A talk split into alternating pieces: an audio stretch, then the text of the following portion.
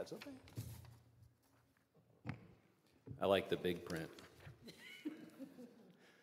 Please join me in our prayer of illumination as it's printed in the bulletin and in your screen.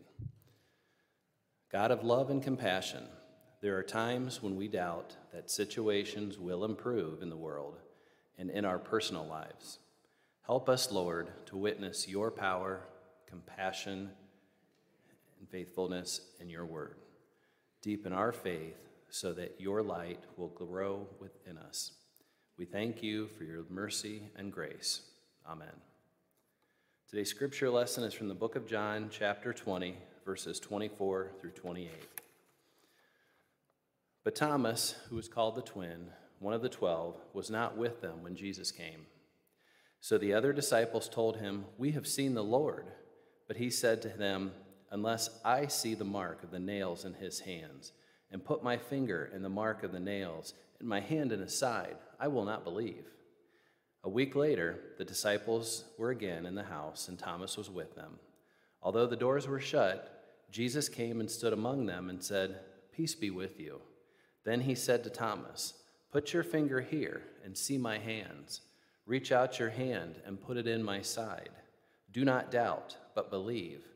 And Thomas answered him, My Lord and my God. This is the word of. Hold on one second. This is the word of God for us, the people of God. Thanks be to God. Thank you, Darren.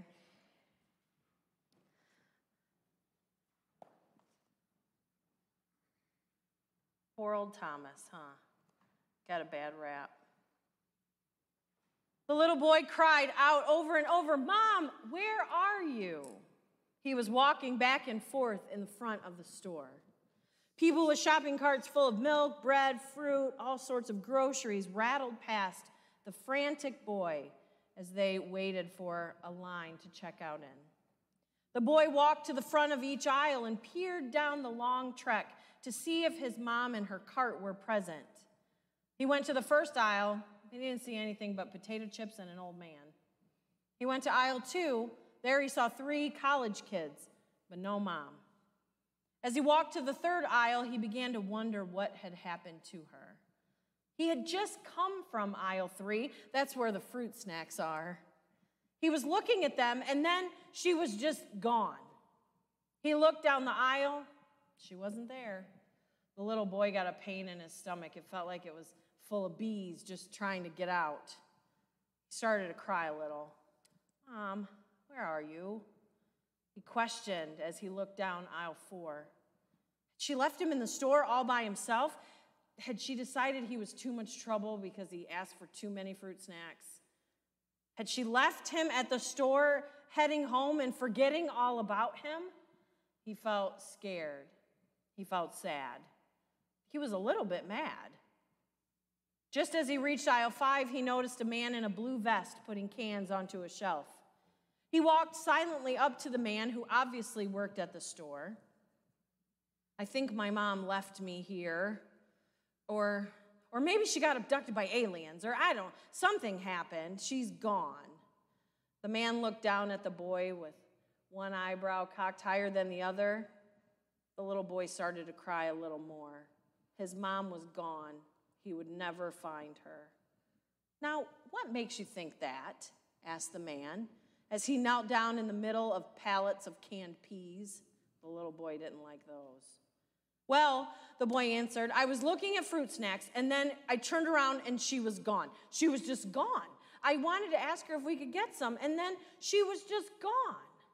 Well, let's see if we can find her. We're not going to find her, the little boy said. I have looked all over the world. She is just plain gone. The little boy pointed back the way he came.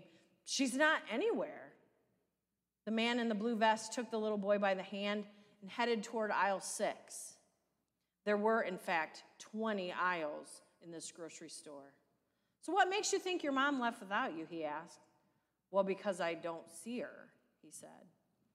Has she ever accidentally left you anywhere before? Nope.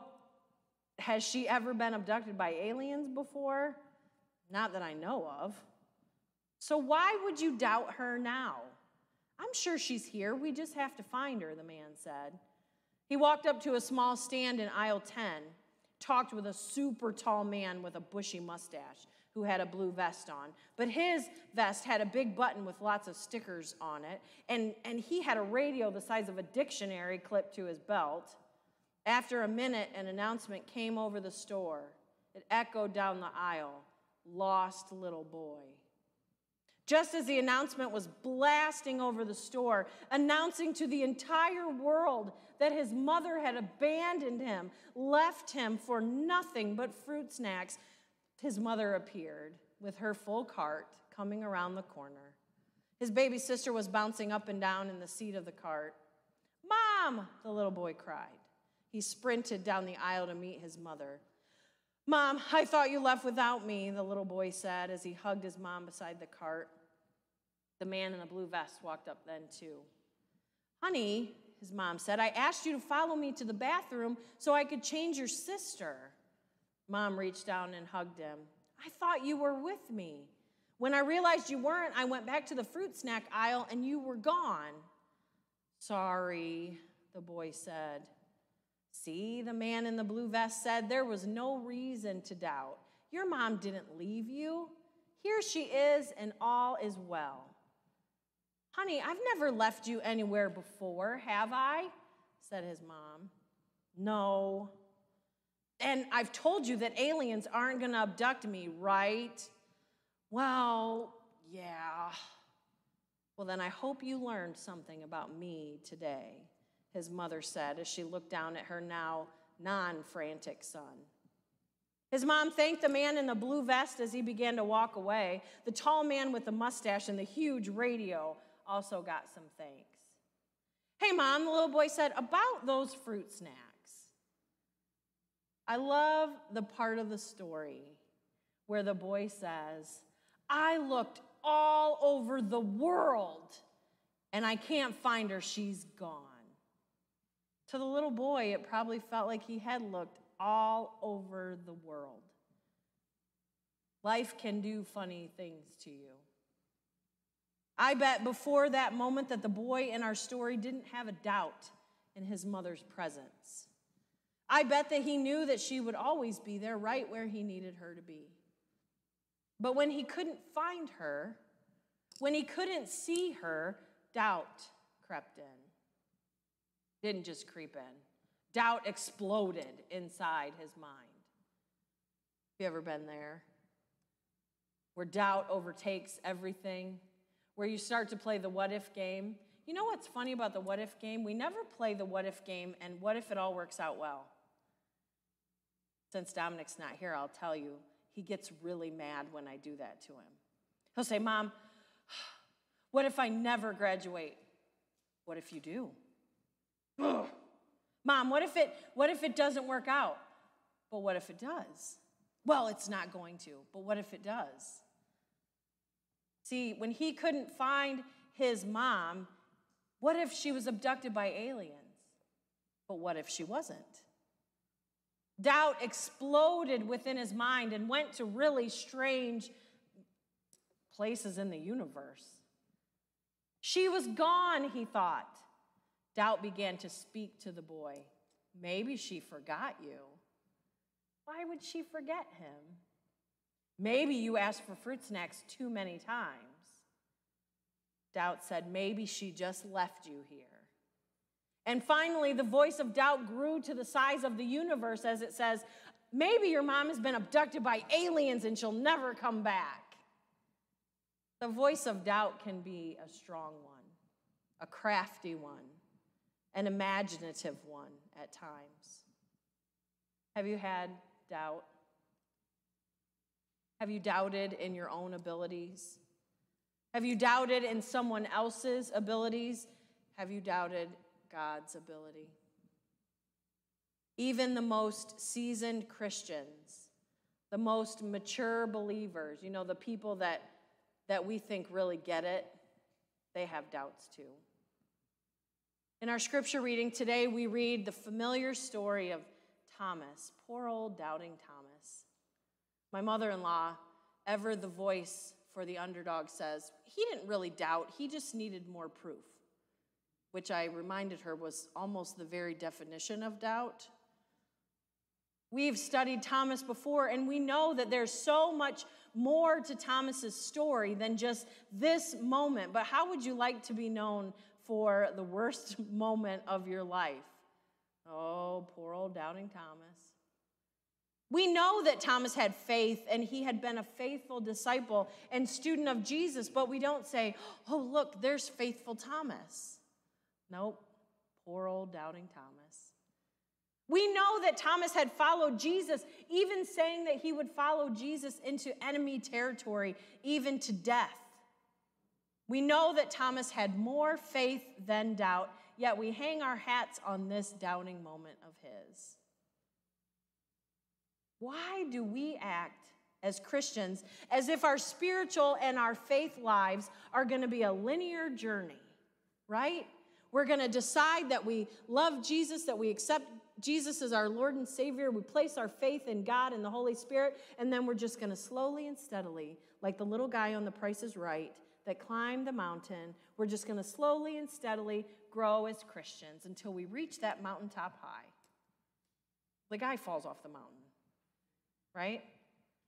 Why do we act like when we find God, we're just going to slowly and steadily grow in our belief and we're not going to have any setbacks and we're not going to have any bad days and we're not ever going to be doubters?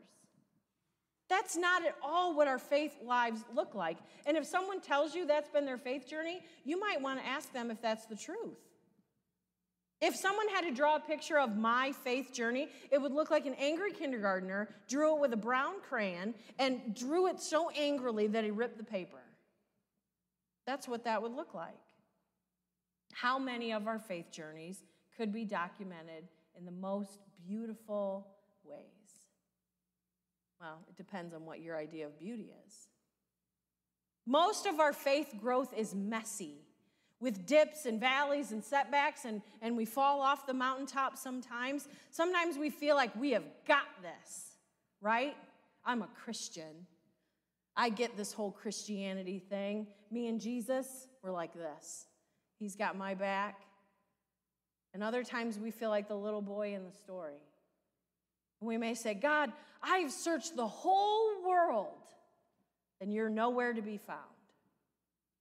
Thomas is in one of those moments in our scriptures today. He has looked around at the world that surrounds him and he can't find Jesus. He is standing in the ruin of the crucifixion and he has decided that he is alone and no one can convince him otherwise.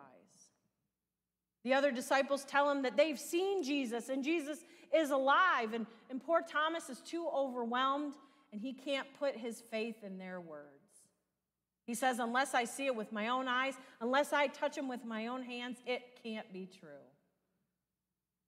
You can't rationalize with someone whose doubt voice is screaming in their minds that they missed it, that they'll never get it.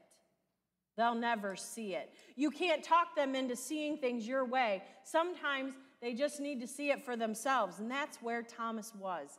He just needed to see God for himself. He just needed to touch Jesus for himself. He just needed to feel God's presence. Have you been there? I've been there. I've prayed prayers that say, I just need to see some Jesus today. God, I'm crying out like the lost little boy in the store who is sure I've searched the world and I haven't found you yet. Does that make me a bad Christian? Does that make me a bad pastor? Does having doubt make us bad believers? Is God mad at us when we make mistakes? When we give in to the voice of doubt that creeps around, maybe screams within our minds? I think so. I don't think it makes me a bad Christian. I think it makes me a human being. Did this moment of doubt, even though we've named him for it, did this moment of doubt make Thomas less of a disciple? No. It just makes him a hurt human who's viewing the world through the lens of the hurt of the crucifixion. He's lost his very best friend, his teacher, his Jesus.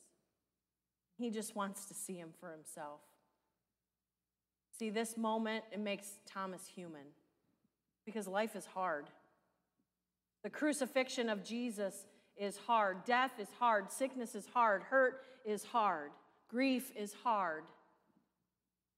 Thomas saw things, heard things that he could not process. Is it any wonder he was doubting? I don't think so. Give the poor guy a break. He'd been through it, he was trying to find his way. How do you think God interprets Thomas's doubt? What is God's response to Thomas when he says, I need to see it for myself? Does God grow angry? Could have done the whole burning bush thing again. No, God just shows up. Jesus says, See, here I am. You need to touch, then touch. You need to feel, then feel. You're not alone. I'm with you, and you are with me. And here's the key thing that I want you to take away from Thomas's story. What does Thomas do with that entire experience that renamed him Doubting Thomas? We've given him that identity, Doubting Thomas. Thomas was the doubter. What does he do with that? That experience of doubting and then experiencing the risen Christ. Does he sit back and beat himself up for having made mistakes, for having doubts, for not believing them when they said that Jesus was alive? Does he say, Oh, I'm so stupid. I'm a terrible disciple. Can't possibly go on to teach people about Jesus when I, I didn't believe it. I knew the story. Why didn't I believe it when they said that he had done just what he said? How can I teach people about Jesus if I didn't even learn? Who would listen to me? Is that what he says to Jesus when Jesus says, I'm here, have faith? He cries out, My Lord, my God. He doesn't say, Oh, God, you must be so angry with me. Jesus, you must be so hurt that I lost faith and I doubted your resurrection. How can you ever forgive me? No, he just cries out in praise, My Lord and my God, you came when I needed you. You showed me, you let me feel. Thomas's faith is renewed, but more than renewed, his faith is strengthened, and he himself is transformed into a stronger believer because he doubted.